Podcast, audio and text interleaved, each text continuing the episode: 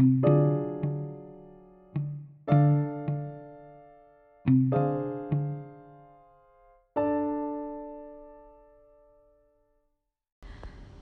semuanya, semoga semuanya sehat-sehat dan sampai sekarang baik-baik saja. Balik lagi ke podcast saya, Immunolog Girl.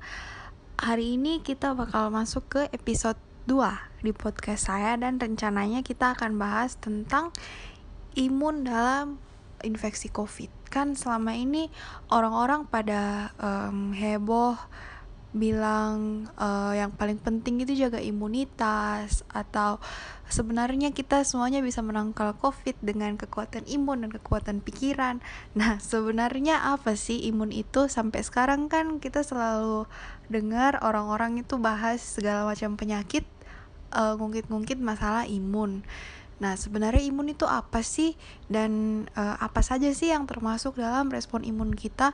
Terus uh, banyak banget kan info-info yang berseliweran tentang uh, gimana cara ningkatin uh, imun kita atau gimana biar imun kita tambah kuat. Nah, apakah info-info itu benar? Kemudian suplemen-suplemen yang selama ini sering sering direkomendasikan kayak vitamin-vitamin itu uh, beneran efek nggak sih buat ningkatin imun? Nah sekarang eh, buat episode ini kita akan bahas tentang itu semua, oke? Okay? Jadi semoga uh, beberapa belas menit ke depan uh, bisa berfaedah buat semua listener yang lagi dengerin ini. Oke, okay, sekarang uh, saya akan bahas tentang imun yang baik. Apa sih sebenarnya respon imun itu?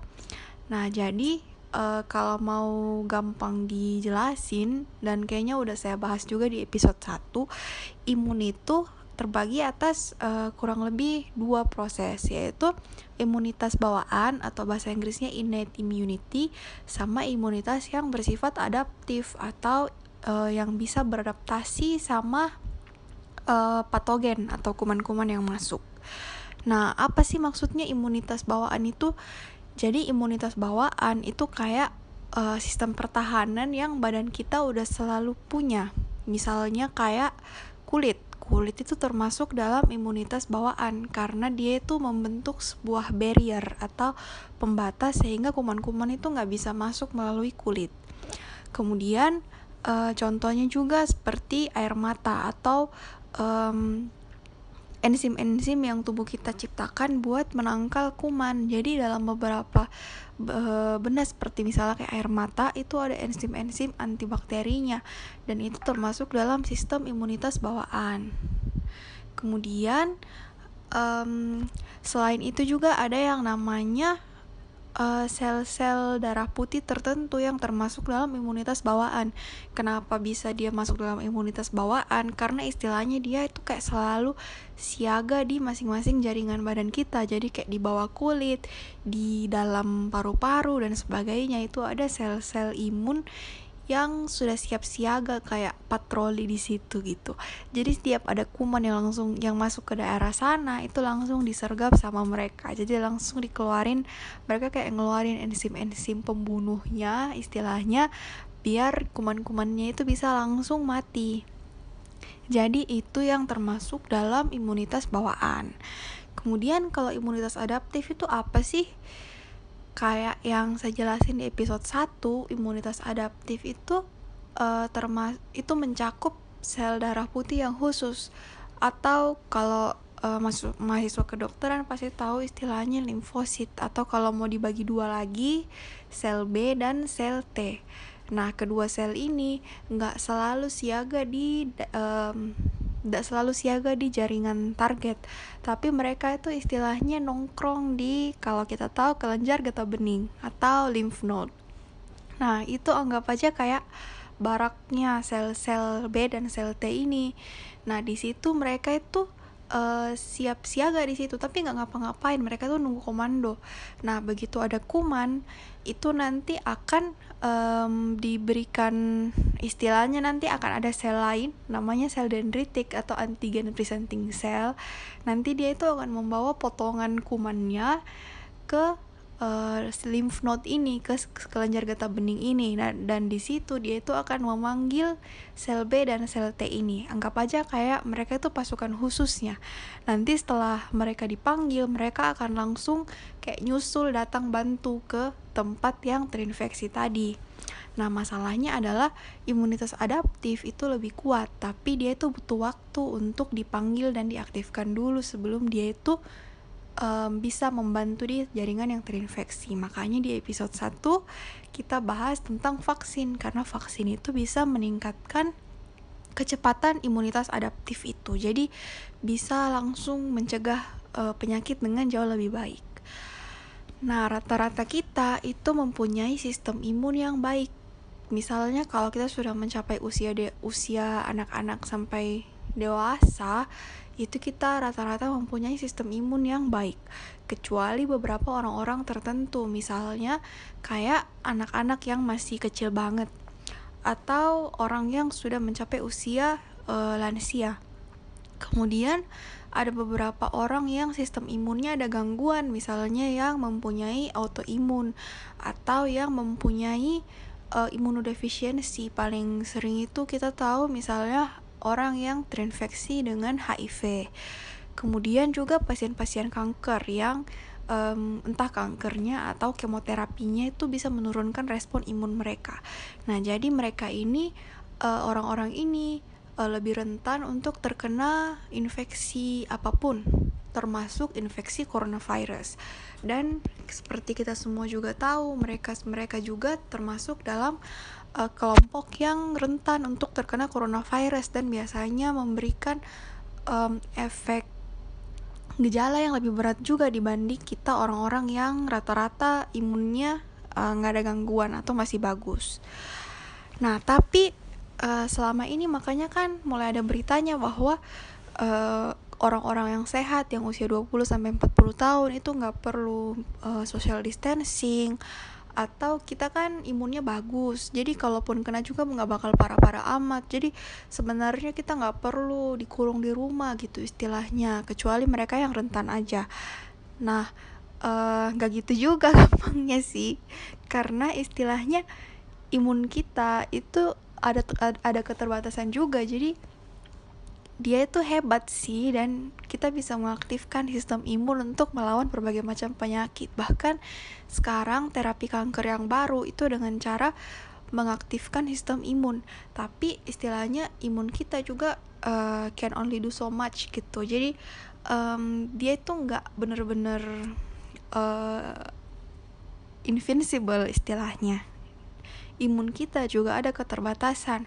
Makanya kita yang orang-orang sehat pun memerlukan uh, social distancing dan pencegahan dalam konteks pandemi ini.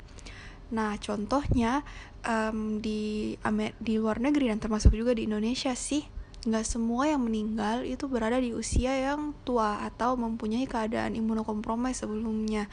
Ada juga yang sehat-sehat aja, nggak ada penyakit apa-apa, masih muda, tapi juga mendapatkan manifestasi penyakit yang parah. Nah, itu sampai sekarang uh, masih belum terlalu diketahui penyebabnya, tapi itu juga menjadi bukti bahwa meskipun kita muda dan kita masih sehat, kita tetap nggak boleh memandang enteng penyakit ini. Salah satu hipotesisnya kenapa itu terjadi adalah dengan hipotesis yang namanya viral load atau istilahnya gampangnya sebenarnya konsepnya sederhana banget sih. Jadi viral viral load adalah uh, jumlah virus yang masuk ke dalam tubuh kita. Kalau orang yang kena viral load yang tinggi, berarti virus yang masuk ke dalam badan dia itu banyak banget. Misalnya, kita mungkin cuma perlu satu aja virus corona masuk ke, dal ke dalam badan kita biar kita menunjukkan gejala corona. Tapi um, kemungkinan bukan cuma satu kan yang masuk ke dalam badan kita. Misalnya anggap aja kita dokter atau perawat yang kerja tanpa tanpa dapat tanpa pakai masker. Atau misalnya kita uh, lagi berdiri di halte bus kemudian tiba-tiba ada orang yang jalan ke depan kita dan dia dia tuh nggak pakai masker dan itu langsung batuk depan muka kita. Dan ternyata dia tuh corona. Nah pasti yang masuk ke dalam badan kita bukan cuma satu virus tapi puluhan tapi uh, ribuan bahkan mungkin jutaan virus yang langsung masuk ke badan kita. Nah itu berarti kita dapat viral load yang tinggi. Jadi kemungkinan gejala yang muncul di badan kita juga gejala yang berat. Karena meskipun kita punya sistem imun tapi kalau banyak banget virusnya yang masuk, sistem imunnya nggak bisa melawan itu semua. Dan jadinya itu menunjukkan gejala corona yang lebih berat juga. Sehingga meskipun kita masih muda, kita tetap harus menghindari situasi-situasi di mana kita itu bisa uh, terinfeksi dengan virus ini dalam jumlah yang besar. Jadi gampangnya ya harus social distancing dan pakai masker karena bisa menghindari exposure kita sama droplet-droplet virusnya ini.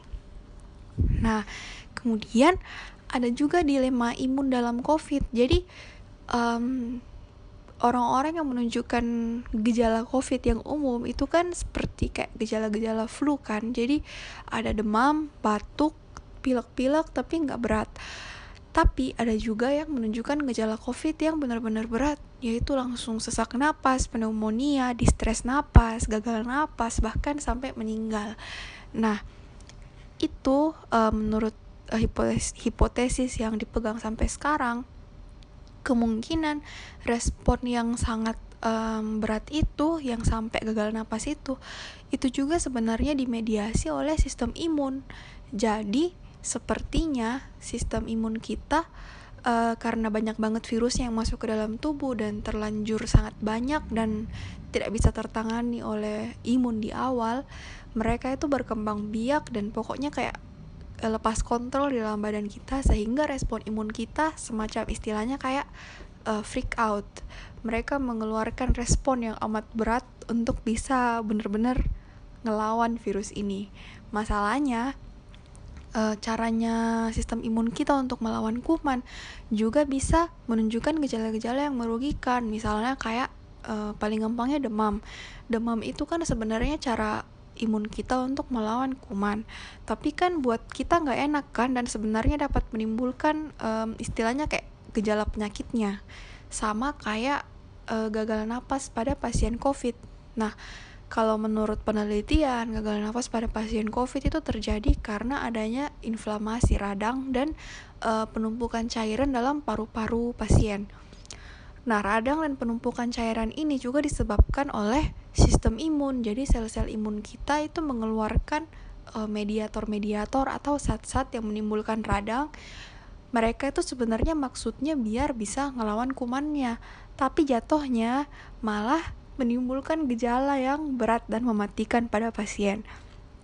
Jadi, istilahnya kita memerlukan sistem imun yang kuat di awal biar uh, badan kita bisa mencegah infeksi COVID-nya, tapi di pada saat infeksi itu sudah mencapai tahap lanjut atau bahkan parah, kita nggak mau sistem imunnya terlalu heboh gitu loh. Jadi kita mau sistem imunnya nggak terlalu menimbulkan radang biar orang ini nggak sesak napas, nggak distres napas, nggak gagal napas itu. Jadi itu yang kita kenal dengan nama cytokine storm kalau pada wabah kemarin yang flu Spanyol bukan kemarin sih tapi 100 tahun yang lalu yang meninggal itu malah banyak di usia 20 sampai 40 tahun karena cytokine storm ini.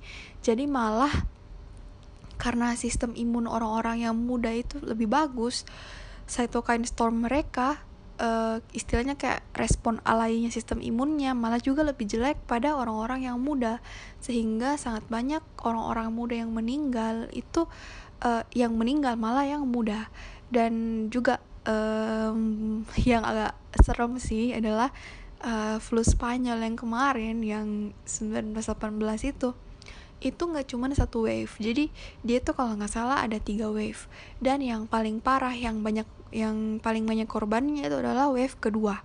Jadi wave pertama adalah uh, dia kayak mirip flu biasa dan yang meninggal banyak kan yang muda atau yang sudah lansia. Tapi wave kedua kayaknya virusnya ini tiba-tiba berubah. Dan dia bener-bener kayak parah di orang-orang yang berusia muda. Jadi uh, buat corona ini kita sampai sekarang masih ada di wave pertama. Jadi kita nggak tahu nanti second wave-nya bakal kayak gimana. Tapi ya semoga nggak kayak gitu. Nah oke okay, sekarang um, banyak banget info-info di internet dan dari tetangga dan dari uh, teman-teman om-om dan tante-tante tentang cara meningkatkan imun.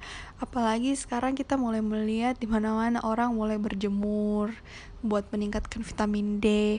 Nah itu benar-benar bisa mencegah corona nggak sih? Ngefek nggak sih itu semua? Nah sekarang uh, saya coba bahas satu-satu. Um, yang paling gampang buat meningkatkan imun adalah ya makan makanan yang bergizi dan exercise. Itu nggak kayaknya nggak perlu dibahas uh, lebih lanjut sih soalnya memang makanan-makanan yang bergizi dan olahraga itu uh, meningkatkan uh, imun tubuh. Jadi dia itu benar-benar bikin badan kita bisa bermetabolisme dengan lebih efektif. Nah, yang heboh tapi adalah uh, saran buat mengonsumsi aneka macam suplemen. Itu benar nggak sih? Dan apa perlu kita minum-minum vitamin? Nah, gampangnya sih adalah um, perlu bagus tapi itu juga bukan segala-galanya buat menangkal infeksi covid itu. Yang paling sering kita lihat uh, rekomendasinya adalah buat mengonsumsi vitamin C. Jadi vitamin C itu sebenarnya juga dipakai buat terapi covid. Jadi buat pasien-pasien um, yang yang terkena covid terutama di Wuhan karena mereka waktu itu belum tahu obatnya jadi kayak mereka juga bebas buat uh, mencoba-coba terapi-terapi baru. Di sana itu pasien-pasien COVID diberikan vitamin C intravena dengan dosis yang tinggi. Dan menurut mereka itu efeknya bagus. Kemudian vitamin C memang menurut penelitian terbukti mencegah menularnya infeksi saluran pernapasan akut, tapi pada populasi khusus yang diuji dalam penelitian tersebut, misalnya kayak atlet-atlet dan anggota militer. Kalau pada populasi umum, kita sampai sekarang masih belum tahu. Buat penyakit kritis lain yang bukan COVID, sudah ada juga penelitiannya menyimpulkan bahwa penggunaan vitamin C intravena atau yang disuntik itu emang lebih bagus daripada nggak ada penggunaan vitamin C. Kemudian ini ada beberapa studi-studi lain yang menunjukkan vitamin C bisa memperpendek lama perawatan di ICU. Jadi istilahnya orang-orang yang dapat vitamin C itu lebih cepat sembuh. Tapi seperti biasa penelitian-penelitian kayak gini biasanya ada juga yang bertentangan, ada juga yang bilang nggak ada efeknya. Tapi sebagian besar sih bilang vitamin C ada efek bagusnya, terutama yang dosis tinggi buat mengurangi angka kematian pada pasien-pasien yang parah. Kenapa vitamin vitamin C ini bisa efeknya bagus? Karena vitamin C itu memang sifatnya antioksidan dan biasanya kerusakan sel itu dibuat oleh yang namanya reactive oxygen species atau istilahnya oksidan. Jadi vitamin C kayak bisa menangkal uh, kerusakan sel gitu. Jadi dia itu bisa harusnya teorinya emang dia bisa mengurangi keparahan penyakitnya. Nah, defisiensi vitamin C juga bisa menimbulkan gangguan imunitas dan gangguan respon imun protektif. Jadi, dia dia memang teorinya bisa membantu uh, mencegah uh, kerusakan sel dan harusnya bisa menyebabkan membantu penyembuhan jaringan. Nah, tapi uh, kalau buat vitamin C yang mega dosis misalnya kayak langsung dosis yang tinggi banget itu sampai sekarang belum ada penelitiannya dan belum ada badan yang menganjurkan penggunaan vitamin C yang seperti itu. Salah satunya karena itu merusak ginjal kemudian yang kedua itu berhubungan sama megadosis vitamin C itu berhubungan sama penimbunan ferritin dan itu bisa menimbulkan aritmia atau kayak uh, gangguan irama jantung dan menyebabkan kematian mendadak. Jadi ada bahayanya juga dengan overkonsumsi vitamin C. Nah, kemudian vitamin D, apa sih kira-kira ngefek nggak sih kalau vitamin D sama COVID? Nah, uh, vitamin D menurut penelitian yang terbaru direkomendasikan buat jadi uh, salah satu suplemen buat menangkal COVID. Tapi uh, umumnya bukan karena vitamin D-nya ini sendiri ngefek ke COVID-nya, tapi karena banyak banget dari kita yang mempunyai defisiensi vitamin D. Jadi dengan pemberian vitamin D itu bisa memperbaiki kekurangan vitamin D kita dan meningkatkan respon imun kita.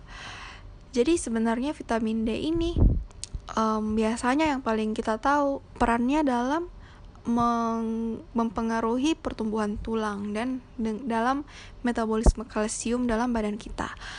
Nah, rendahnya vitamin D ini ternyata diasosiasikan sama penyakit-penyakit kronis tertentu, terutama pada orang tua. Dan juga memang meningkatkan kerentanan terhadap infeksi saluran napas atas. Tapi sampai sekarang masih belum diketahui sih apakah defisiensi ini berpengaruh dengan COVID. Nah, ada beberapa penelitian yang mencoba memberikan suplementasi vitamin D baik sebagai terapi ataupun untuk pencegahan. Tapi eh, penelitian-penelitian tersebut rata rata-rata gagal menemukan ada manfaat dari memberikan vitamin D kalau pada pasien dengan tidak ada kekurangan vitamin D-nya. Kecuali pada pasien yang benar-benar kurang banget vitamin D-nya, memang mendapatkan manfaat dari pemberian vitamin D. Nah, um, COVID itu kan mulai menyebarnya pada bulan uh, akhir 2019 yaitu bulan musim dingin. Nah pada saat itu memang uh, sinar matahari kan kurang, jadi pada uh, hemisfer utara itu level vitamin C-nya level vitamin D-nya sorry itu memang kurang. Nah pada ada penelitian populasi di Eropa mortalitas gara-gara COVID memang di, ada asosiasi signifikannya dengan status vitamin D. Dan demikian juga um, harusnya sih dia menimbulkan juga hasil yang jelek pada daerah-daerah yang ada uh, makanan-makanannya kurang asupan vitamin D-nya.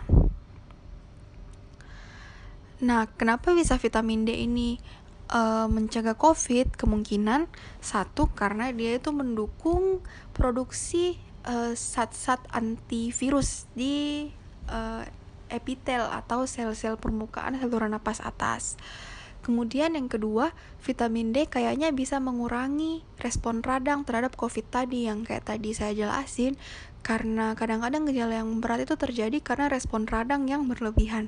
Nah, kayaknya vitamin D ini bisa mengurangi respon tersebut sehingga memberikan hasil yang lebih baik, gejala yang lebih mendingan.